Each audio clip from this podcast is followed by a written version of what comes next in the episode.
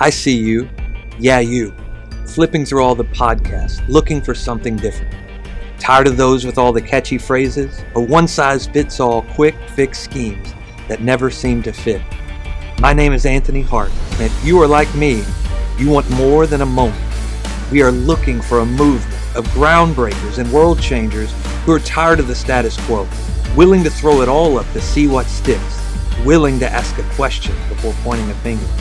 This is your invitation into a collection of thoughtful ponderings posed to make you think, one on one conversations that challenge you with fresh perspective, and roundtable discussions where sparks fly as iron sharpens iron. Intrigued? Pull up a seat. We've been waiting for you. But don't get comfortable. You might be up next. In the Red is now in session. Let's go. We're going to start a series called Altered Living. Altered Living. That's A L T A R apostrophe D. Because I believe once we encounter Christ, our lives can be altered through the altar if we'll let it. And we just kind of got into it a little bit this morning. So, when you get into the Old Testament, there's a lot of discussion about the altar. Uh, building the first temple, tabernacle, there was a lot of discussion about the altars, how they were meant to be built. And when we get in the New Testament, we don't see as much about it. There's two reasons for that. First, in the beginning, in, the, in Matthew, Mark, Luke, and John, who was Jesus talking to? Come on. Huh? The disciples, the Jewish people, right? The Jewish people who knew the Old Testament. So they didn't need to be retold about the altar. They knew what the purpose of it was. What he was trying to do is expand their knowledge on it, though. Then, what we find is when Jesus um, was hung on the cross, when he hung his head, it said, It is finished. We find the veil that was hung over the holiest of holies rips, right? So now, access to the Holy Spirit to everyone. So from that point on, we really don't see much except for one, two places. Hebrews has a mention of it, and this one we're going to talk about today because I want to connect this to a place of just the building the foundation where this sermon series is going to go, and I don't know how long it'll go, but over the course of this, we're going to talk about some of the altars we have built in our life when we meet Jesus. Because whether you know it or not, when you meet Him, you have already established altars in your life. And the hardest thing for you to do will be to realize the altars that you need to tear down or you need to rededicate. Because there's a lot of good people in this world. Y'all know that? A lot of good people. And if it was all about being good, then they wouldn't need Jesus. So then that invalidates the back portion of this whole Bible. Well, I just think everybody good's going to go to heaven. It's hard for. We say we believe in the Bible, but then we make statements like that because it's hard for us to think that not everybody's going to go. Why? Because we want everybody to go. But the understanding is there has to be something different.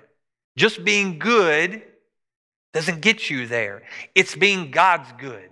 When you connect with Him, then He begins to change you and how you act. That's the altered living we're going to talk about over the course of this couple weeks we're into this.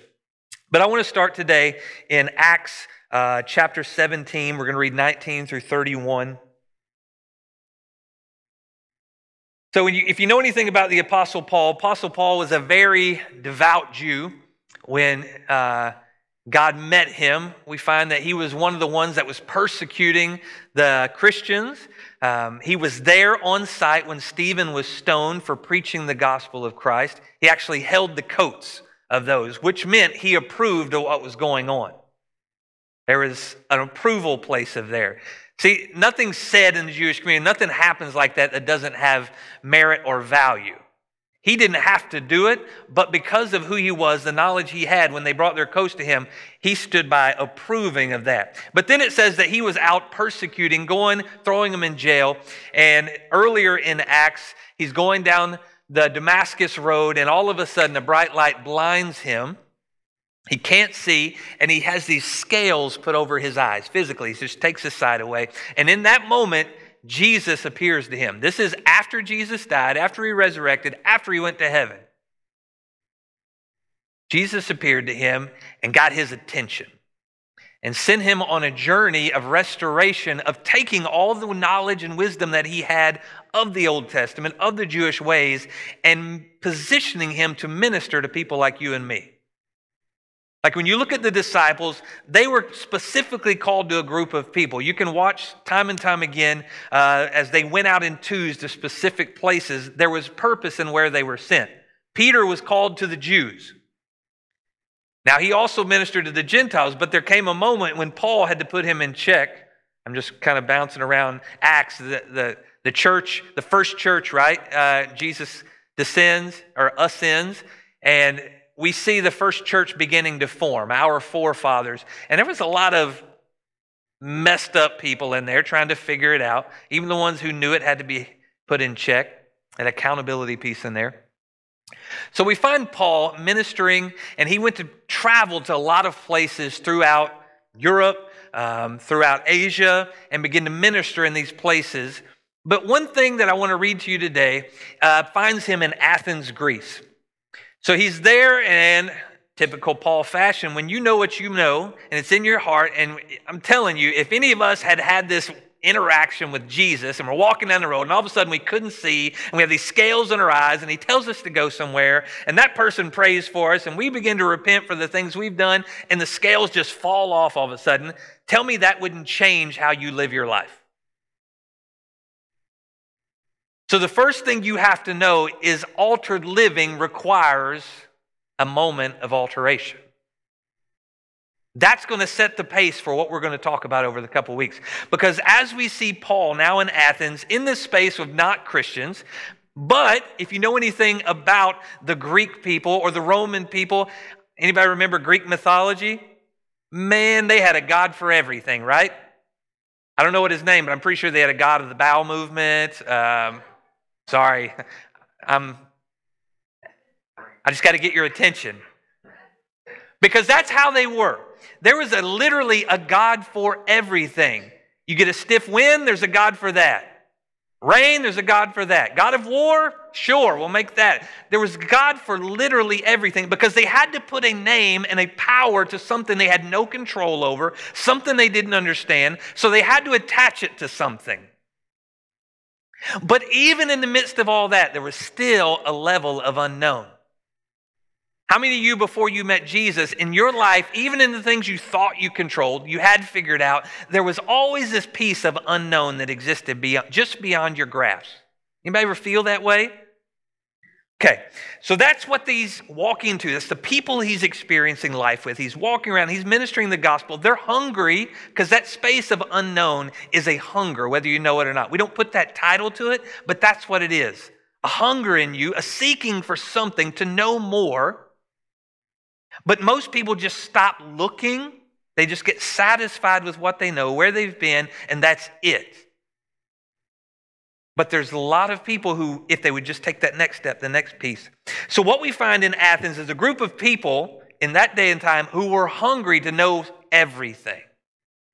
They signed titles, names, all that, but there was still this piece. So now we find Paul there in uh, verse or chapter 17. We're going to start in verse 19. It'll be on the screen if you don't have a Bible.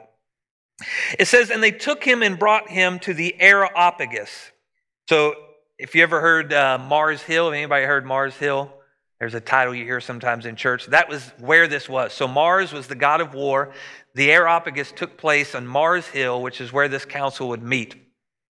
And this is where a lot of um, enlightened people would meet, people who uh, thought outside the box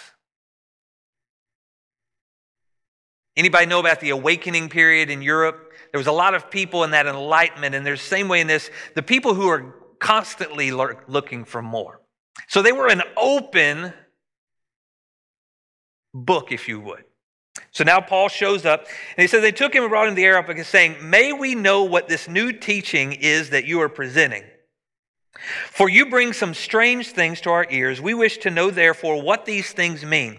Now, all the Athenians and the foreigners who lived there would spend their time in nothing except telling or hearing something new. Man, tell me that's not like God's dream right there.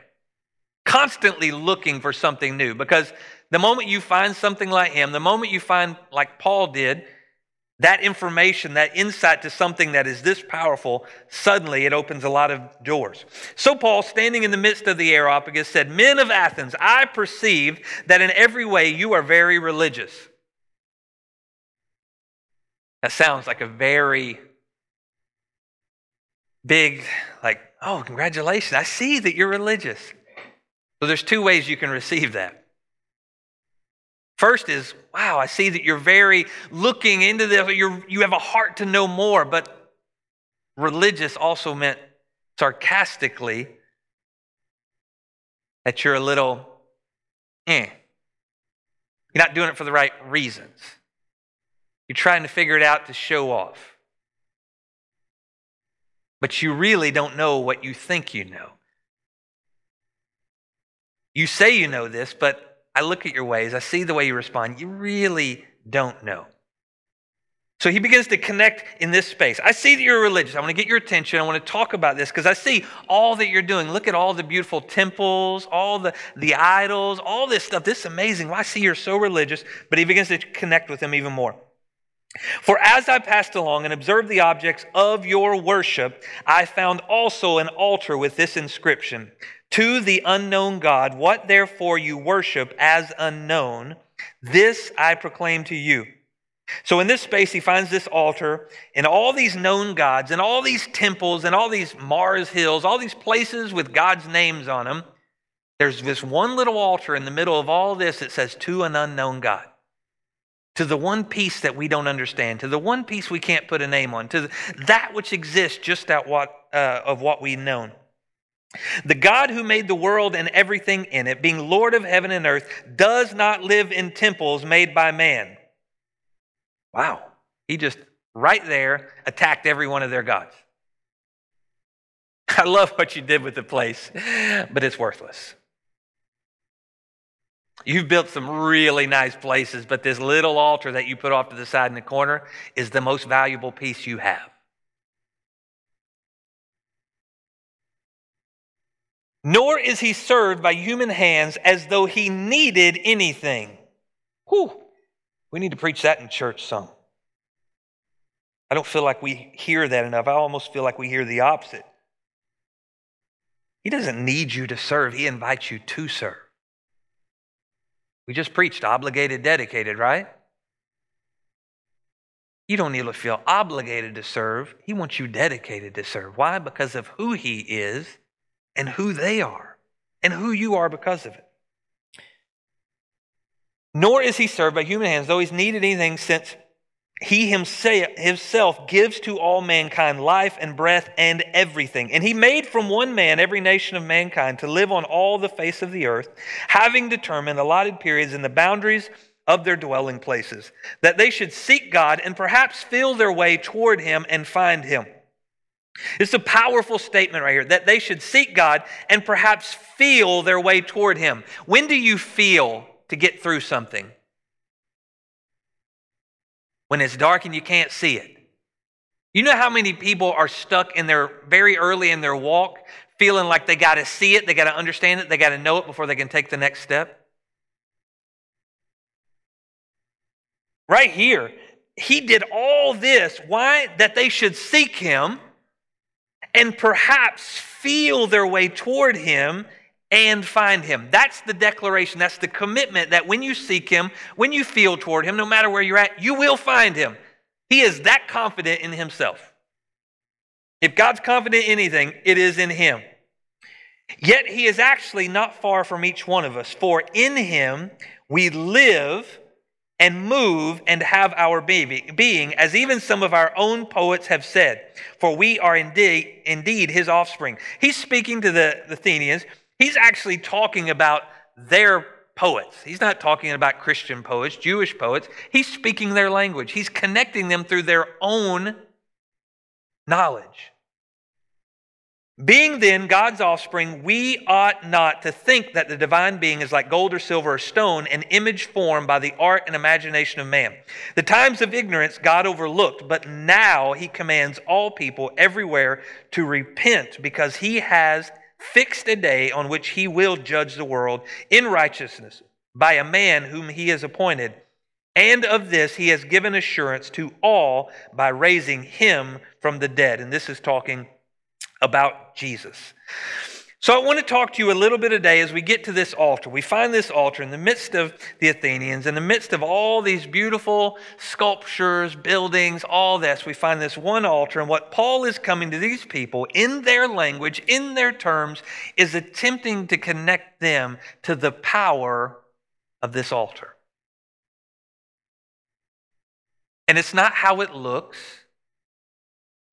it's not even what it represents but it is the connection to the one real God. So, as we talk about altar today, I'm going to go back to the Old Testament some, but I want to connect you to three things. I believe that the altar today represents something.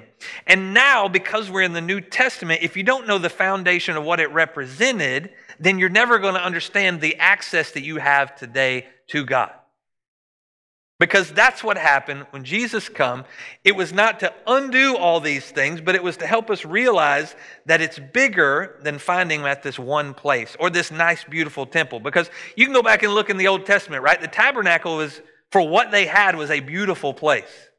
And it gotten bigger over time as they moved in and they built the, the more substantial buildings. It was a beautiful place. So then we begin to look, it's like, well, then why did we build a nice, beautiful tabernacle if we didn't need it? Because he wanted you to know that there is beauty in what he wants to do. He wants to take your best first and foremost. Go look at how the temple was made. Did he say, All right, Sandy, I need you to give me this amount of money because I'm going to build the temple? Y'all, anybody remember the story of the temple? Does anybody think that's how it went? All right, we got a building fund coming up, and um, you better bring your money. Joe, I need this amount of money from you. I know what you got. I need this from you. Throw some diamonds in there too. Did God know what they had? Sure. Does God know what you have? Sure. What he did was invite. He told Moses to go tell them to bring. And what did they have when they began to bring? An abundance, above and beyond. They actually had more than they needed. So the temple wasn't made to be beautiful, it was made because beauty was given. I want you to think about that today. The invitation for us is the same way for our tabernacle. It doesn't require to be beautiful and bold and gold and all the things. However, when you bring your best, God will make the best. But we spend too many times focusing on all of this the beauty, the splendor, the grandeur, instead of focusing on the beauty that He's trying to bring through each one of us. But that's where the altar begins because we, unlike all this beginning part of the scripture, we didn't understand what the altar was for. If I asked you today what the altar is for, how many of you would say the altar is for repentance? That's why they sacrificed animals. Anybody remember the Old Testament? They sacrificed animals. How many would say the sacrificing of the animals was for repentance? It's okay. That's not true. We're learning here, right? So the altar was actually, they burned animals every year, was a reminder of a promise. Let's take you back a little bit. So the children of Israel. Anybody remember they were in Egypt? trapped, cut off, taken into slavery, beginning to lose their identity. And now God sends Moses to go to the people and says, I'm going to take them out of there. And we're going to get to the altar, I promise. I'm going to take them out of there. And Pharaoh's like, No, you're not. You are not taking my workforce from me. I've got a lot of time and energy, and I really don't want to do it. And I know my people don't want to build the pyramid, so I'm going to use your people. So I'm not going to let them go. So God says, okay. So he begins to send a whole lot of things. He sends frogs, he sends uh, insects, he sends disease. The last one, he tells the Israelites to go take your first or the a, a firstborn sheep, right, and kill it and put the blood over the door. And then, as a promise to them, what he says is, I want you to remember this. So, when you get over to the promised land, continue this every year to remember who I am to you and what I did for you. Y'all with me? So that was the initiation of the altar right there. It wasn't the first time an altar stated. There was other times which we'll get to, but it was the moment where the sacrifice officially had a permanent place and the purpose because of that. Now, we, fast forward, are not sacrificing animals, but in order to understand the purpose of the altar, what it is, now it does mean repentance for us because of how it was commissioned for them. First thing I want to tell you is that our, or the, the altar is a place of covenant. A place of covenant. What's the most time in, in the world, not Christianity, but in the world, that we hear the word altar? Where's the place we always hear altar? Marriage. Meet me at the altar in your white dress. Another day for a white wedding. I don't have a country song. the altar is a place of marriage, right? Why is covenant such a hard word for us to understand? Because marriage has been watered down. I want to tell you what covenant means today. Covenant is this, and I want you to hear this first part of this because this is where we've gone astray. A usually formal, solemn, and binding agreement. I really feel like somebody read that along the way and said, oh, the covenant of the marriage is usually, doesn't mean it always has to be. And then, in what we do is when we meet Christ, we have this understanding on the life that we've lived, what's been given to us. So, the only place we've heard for many of us is the altar where we meet to be married, a place of covenant that's even been tossed around by a pastor or two in our weddings when we were there. It wasn't really uh, spiritual at the time, but I heard a pastor uh, that was that in the funerals, the only place I really heard preaching. And now all of a sudden, I'm in Christ, I'm in church, I'm trying to learn about this Jesus guy, and oh, they use that word covenant again. Well, I, I kind of know, I can connect now. I, I got the pieces. I remember marriage. But yeah, I mean, my parents' marriage was shambles. I'm not talking about mine personally, but I'm just in a, a voice that exists out there. I don't know who they are, but this person would say, my, my parents' marriage was shambles, and eh, it really was better that they got a divorce because for all of us, I mean, first and foremost, I get two Christmas presents now every year, so that's good. Um, really, if I get tired of one of them, I can go to the other one. So, all in all, it's not bad. They usually really worked out in my favor. And, and now, I actually, as I've grown up and I've gotten married, I've realized, man, it's hard coexisting with somebody, they do not see eye to eye. I love to play golf and I want to do more of it, but they just won't let. You know what? Now I see why it didn't work. I see why my parents didn't get along. She wanted pineapple on her pizza. Who does that? He didn't know how to control the toothpaste, it's everywhere. See how the little things slowly begin to form, and it's like if you walk in with yeah, it's usually anything can take you out of a path where you break a covenant. I want to take you back to a place where the altar established a covenant that could not be broken. First place, the altar. We see it in Genesis 12, 7 and 8. Got to watch the clock. Otherwise, y'all to be stuck here. And then you can all park. Genesis 12, 7 and 8 place of covenant. This is with Abram, and you hear me talk about this all the time. He told Abraham, Leave your leave, leave your father's land, leave all that you've known behind. Is this not what marriage is? You're supposed to leave it all, right? Genesis, he said, leave and cleave. Yeah, my men know that. I, I get more on. He told me to cleave to you. She's like, get up off me. Leave and cleave. This is the statement, this is the connection that God was telling Abraham. I need you to leave the comfort of what you've known, the comfort of what your father has. I'm taking you to a place that I can be your provider, I can be your blessing, I can give you what you need to impact this earth. Bless you.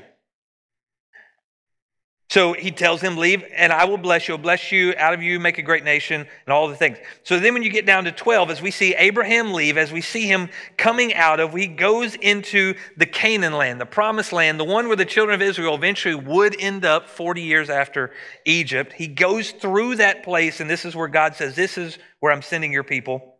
It says um, in, in verse 7, Then the Lord appeared to Abraham, Abram and said to your to your offspring, I will give you this land. So he built there an altar to the Lord who had appeared to him. From there, he moved to the hill country on the east of Bethel and pitched his tent with Bethel on the west and Ai on the east. And there he built an altar to the Lord and called upon the name of the Lord. So in this place right here, we find it the first is an altar, is a place of covenant. God makes a covenant with Abraham, promises him Step out where I'm calling you, inviting you to, and I will take care of you. I will give you. God doesn't deal in maybes. That's the world around us. He doesn't deal in usually. God is not a usually God. If He told you to do it, guess what? He'll do it. We just sang that song today, right? We sing those songs, but in our mind, because of the the watered down marriage, the watered down covenant definition usually falls into a place. So then when God doesn't do what we want him to do, well, I guess he's just a usual God. No, the problem is he's an unusual God. We've just become usually minded. In this space, he told Abraham, Leave. I'm giving this to you. And in that moment, because of the promise received, Abram built an altar right there in remembrance of the promise that God gave him. See, that for us is the very first, the very first initiation into who we are. Why this altar means so much to many of us. Because if you were in a church and you got called and you had that altar moment, right? The pastor hits you right in the feels. Ooh, how did he know? How did he know I was struggling with that? Maybe some of us ran to the altar, right? Is That any of you sloppy crying? It's okay. We don't sloppy cry enough in church anymore. Sometimes you just got to. I got to leave some stuff there. The fear, the anxiety. Can you remember the fear? You can just think the fear of anxiety going through Abram in this moment. But in that place of altar, because of a commitment to him, he put a stamp in the ground. He put a space there that said, I will remember this moment. I got to. If God promised this to me, then I will remember this. Now let's watch the impact of this altar, this place in, in the dirt. It's just a physical place, right? It's not a great big building. It's just a place that Abram said, This I declare is where I made this covenant with him. I made this, or God made this commitment to me. Now, when we flash forward a little bit in Genesis, we find something very special that occurs in Genesis 35, 1 and 7. So Abram had Isaac, his son. Isaac had two boys, Jacob and Esau, who that's a whole whole nother story. If you want to know the days of our life, go read Genesis about Jacob and Esau. It's a mess. But we find Jacob running from Esau, and eventually he gets restored and, and, is coming back to him. And Jacob, over the course of marrying two wives, yeah, that's fun too. God bless us not having to marry two wives anymore. It's hard enough to be husband to one. I, I, just couldn't handle it. She's more than enough woman for me. I had to bring that around real quick, right? But we find Jacob, who's gone away, run away, has gone through a whole lot in his life and has developed a family of, of wives and kids and servants and all the things, but now he's going back. He's going back to his purpose, his calling. And it says in verse or chapter 35, verse 1 through 7, God said to Jacob, Arise and go up to Bethel. Where did Abram, his grandfather, make his altar? In Bethel. So an altar was established, a place was given importance, a connection to God. So in this moment, Jacob knows if I have to reconnect with God, and not only do I have to reconnect with God, I need to get all my family to reconnect with God. Where would I go? Well, I'm going to go back to the place that my grandfather got the promise, got the connection, got the commitment. If there's one place I know, it's that place at the altar where he said, This is it. So rise up, go up to Bethel and dwell there. Make an altar there to the God who appeared to you when you fled from your brother Esau. Because this is also when Jacob left the first time where he wrestled with God. See, there's moments in life where altars have been placed. There are impact moments with God. What did Jacob also see when he fell asleep there? Angels ascending and descending. See, this was a place of covenant is not just God, I'll make a deal with you. This is God's open access to earth. Covenant is exactly that. When he makes the commitment to you, makes the covenant to you, what he's doing is giving you access to heaven into the earth. What does Jesus pray in his, in his prayer? Thy will be done on earth as it is in heaven. That's the commitment, the covenant he's given to you to be an access point from heaven into earth. That's that altar place. So he tells Jacob to go to that building altar, and he goes back to that space, brings all of his family, and restores covenant in him. See, for some of us today, that initial place of an altar, can you imagine if I told you right now, especially those of you may have got saved when you were early, you got to go back to that altar. How many of those churches are still like would even still be around? Anybody been in, uh, get saved in church that's not here anymore? It's gone. I can remember where I got saved. I just have to go home to my, um, not my dad's church. It was a church before that.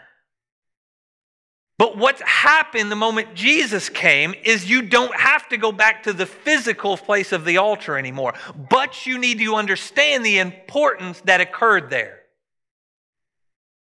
When the altar, when the veil was torn, when Jesus said, you know what?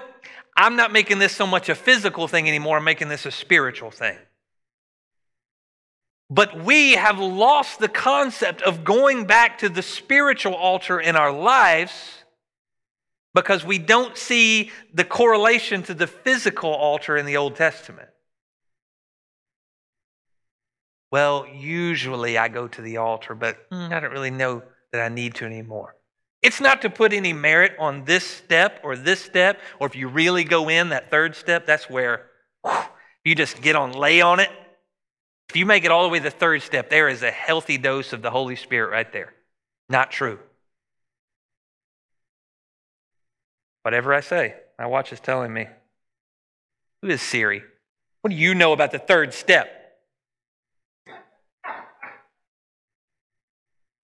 Now she's really talking to me. Get thee behind me, Satan. What God is really trying to do in your life, though, is establish this altar posture, this altar position. I have made covenant with you. I have positioned you to be an access point from heaven to here. But in order to do that, I need you to maintain the posture of an altar, not go back and seek the physical space of an altar. But how many of you know there come seasons in your life where your posture has to be one that runs you to this place? You got to go. Why? Because I've held on to it. I've, I've got to physically walk this journey out. I've got to physically lay this thing down. I've got to physically disconnect from it. I've got to give an action. How do you know that? The Holy Spirit's going to tell you. If that, does the Holy Spirit just push you sometimes like, you better go do it? We were in prayer one Saturday and she comes in she goes, God told me to do this. I'm going to go do it. And we're like, okay. Like there's moments that you'll feel it in your spirit. I've got to do this. I've got to take this. There's an act or a response that's required of you. When you know that you have a God that is not usually God, He is always God, and he's always made that covenant. When you repent, when you give your life to him, there is a commitment level that's required in that place.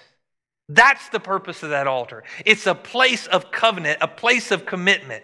It's not just a place you come up, say a couple words, feel good about yourself, go back to your seat. Because when you still struggle, that's because you didn't commit. And a covenant, a commitment requires both sides to commit, right? That's the connection. There's a whole lot of people who didn't really commit and wonder why God's not committed to them.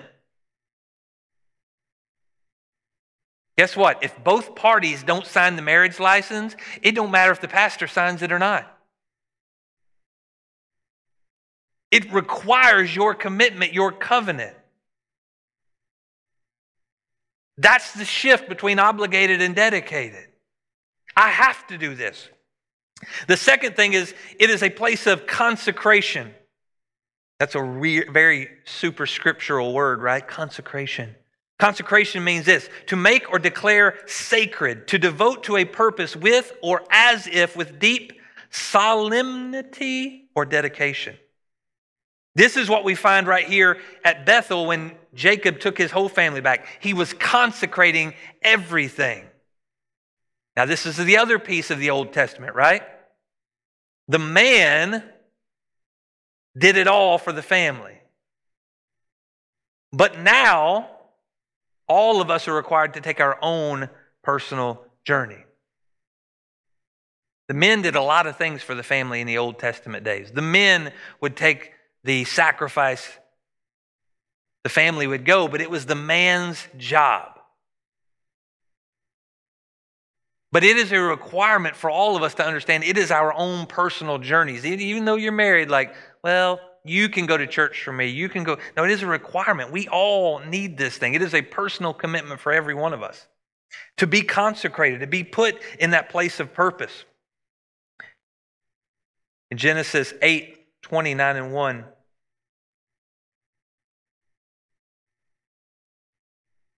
we find the first altar referenced here in the word. Now, we, if you go back and look at Cain and Abel, it talks about them giving an offering, but in Genesis 8:20, we find Noah just coming back off the ark. After the flood, it subsided, he steps off, and it says, Then Noah built an altar to the Lord and took some of every clean animal and some of every clean bird and offered burnt offerings on the altar. And when the Lord smelled the pleasing aroma, the Lord said in his heart, I will never again curse the ground because of man, for the intention of man's heart is evil from his youth. Neither, neither will I ever again strike down every living creature as I have done. While the earth remains, seed time and harvest, cold and heat, summer and winter, day and night shall not cease. What do we find again at the altar from God? Promise. Promise. Noah coming off the altar, all that God had done, he saved him, saved the animal. He did what he said he was going to do in that moment in order to put a place, a stamp in time, a place in earth to put right here. I will. I have to make an altar. I have to thank God. There's a moment of praise in this that is very connected to the altar that we find in the temple, the altar of incense, when we offered up that praise of incense. This is Noah offering up the clean animals that he held on to, the, the animals that, that God didn't kill. Now, I can only imagine there had to be some babies born on the ark. Otherwise, there was just some animals that aren't with us anymore. But he gave up clean animals, these ones that, that God saved, as a sacrifice because of God's promise and because of that praise that was lifted up, because of that scent, that aroma of a perfect sacrifice of it, these ones that were saved, then we see God continue this covenant, expand it, promote it, give them a promise that I will never again do what I did before. You know, you got to be careful because that's a powerful scripture. Every time we see a natural disaster hit, you got a handful of people like God did that. I'm just going to leave that there for you. It's a place of consecration, a place of praise. The last piece that I want to give you is this, and this gets us back to what we initially were talking about as now in the New Testament, it is a place of repentance. It's a place of covenant first, our promise, it is our identity. A place of consecration, it is a place of relationship. It's where we get closer to Him as we begin to walk more in our purpose, we begin to lay some things down. But where does that start? It starts at a place of connection or repentance. You get to Isaiah 66. We're going to read verse 2 through 4. Then I'm going to close this thing down. Isaiah 66, 2 through 4. This is Isaiah giving a prophetic word to the children of Israel from God. They've been in exile. There's just been, the children of Israel have become a mess. They're out here sowing their wild oats, doing whatever. But God is attempting to restore their heart right here. And he says, 66, 2 through 4, All these things my hand has made, and so all these things came to be, declares the Lord. But this is the one to whom I will look, he who is humble and contrite in spirit and trembles at my word. See, when he meets us for the first time, we weren't raised in church. We were out here sowing our wild oats, doing all these things. He didn't find us in this place of humble humility. It's not given to us in the world around us. Even broken models of humility is not humility. You understand that? There's people out there like, oh, you're humble. You're not humble. Some people are just broken, and it looks like humility, but it's not really humility. It's easy to be humble when you ain't got nothing. Amen? But there's a shift that has to happen in us. But this is people who should know better. This is what he expects of them. He wants them to be humble, contrite in spirit. Contrite means feeling or showing sorrow and remorse for improper or objectionable behavior. Remorse is a gnawing distress arising from a sense of guilt. What he's saying is, I need you to be humble and repentant in spirit and trembles at my word. We just talked last week about the fear of God, right? That awe and that reverence. When that's your position, so when he invites you into a place of repentance, this is what he's saying. You who don't know me, you who don't know this Old Testament, you who've never studied this, this is your posture I'm trying to get. This is where it occurs at the altar. How do we know that? He references the altar right after that. He who slaughters an ox is like one who kills a man. He who sacrifices a lamb like one who breaks a dog's neck. He who presents a grain offering like one who offers pig's blood, he who makes a memorial offering of frankincense like one who blesses an idol. These have chosen their own ways, and their soul delights in their abominations.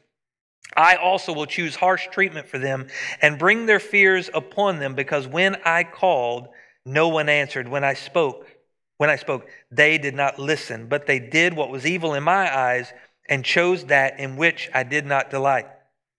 See, he's talking to people who knew him and he's telling them in this space they are doing what they've been called to do. They're giving an offering. But because their heart's not postured in humility, in repentance, and in fear of him, he said, You might as well have committed a sin because it means nothing to me. You can take your ox. I don't care how big it is, how good it looks, how, man, this is the best one I've had in years. It does not matter. You might as well have murdered somebody. He's connecting it to sin. The purpose of your sacrifice, the purpose of your altar is not about what you bring, it's how you bring it. This was who Jesus was in every sense of the word. He came to speak to a people who had gotten so good at doing what they did that it didn't matter how they did it.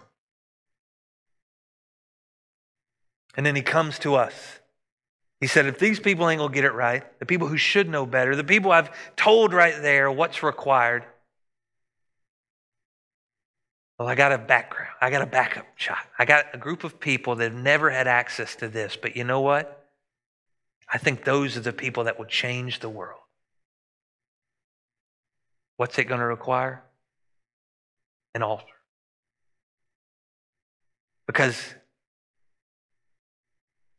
I need you to be humble.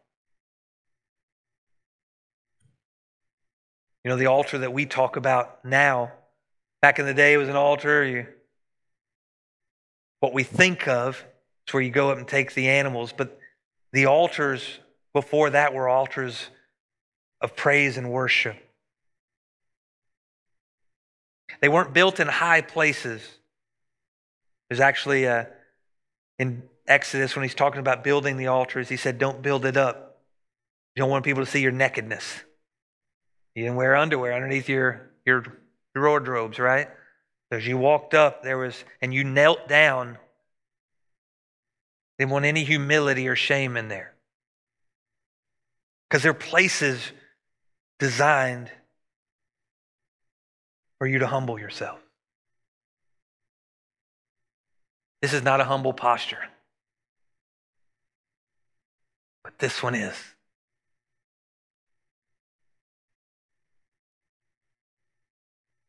I should be humble. Requires you to be contrite in spirit. It requires place of repentance. Because regardless of how good you were, maybe you were born and raised in church like me, but there came a moment where I realized I had to repent of some things. Even the things that I'd got good at doing, I didn't do it for the right reason. Maybe I went to the altar because everybody else did. Remember those moments? Got baptized because that's what we were supposed to do. There came a moment where it had to be real to me, and I had to repent and let go of some things. The last piece of that is there was a fear, and awe, and reverence of a God who's made a commitment to me. He's just waiting on me to sign that dotted line. That's what the altar represents today. And in that place, to those people in Athens, Paul's like, You're this close. You're closer than you think. You've almost got it figured out. Your awe and reverence for the gods is there. Your humility to all of them is there. But when you know Him, changes your heart. You'll realize that these buildings, these altars, all this are not the access points from heaven to earth but you are. And your posture of an altar moment positions you to get closer to Him. So the people around you can experience this loving Father who gives grace and mercy, who longs to be in commitment to them. That's the purpose of an altar. I want to leave you today as we go. To challenge you this week.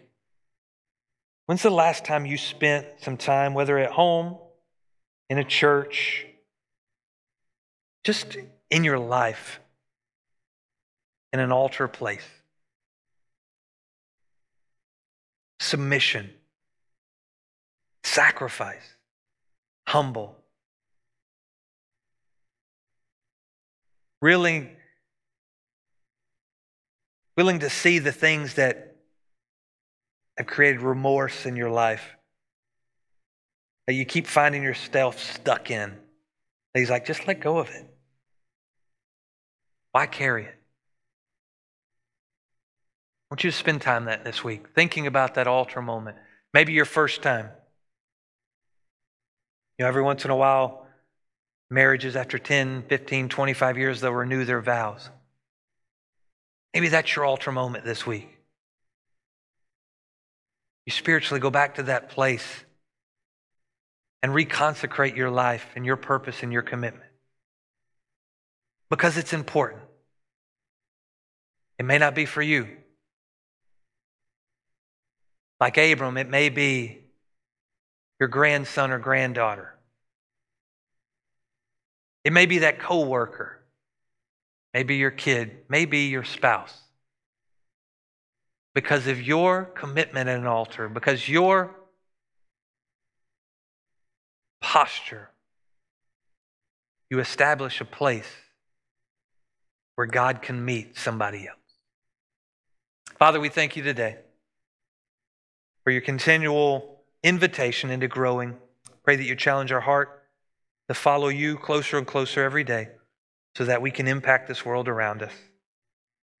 Father, I pray that we would find ourselves in that altar posture this week. Maybe for a refreshing,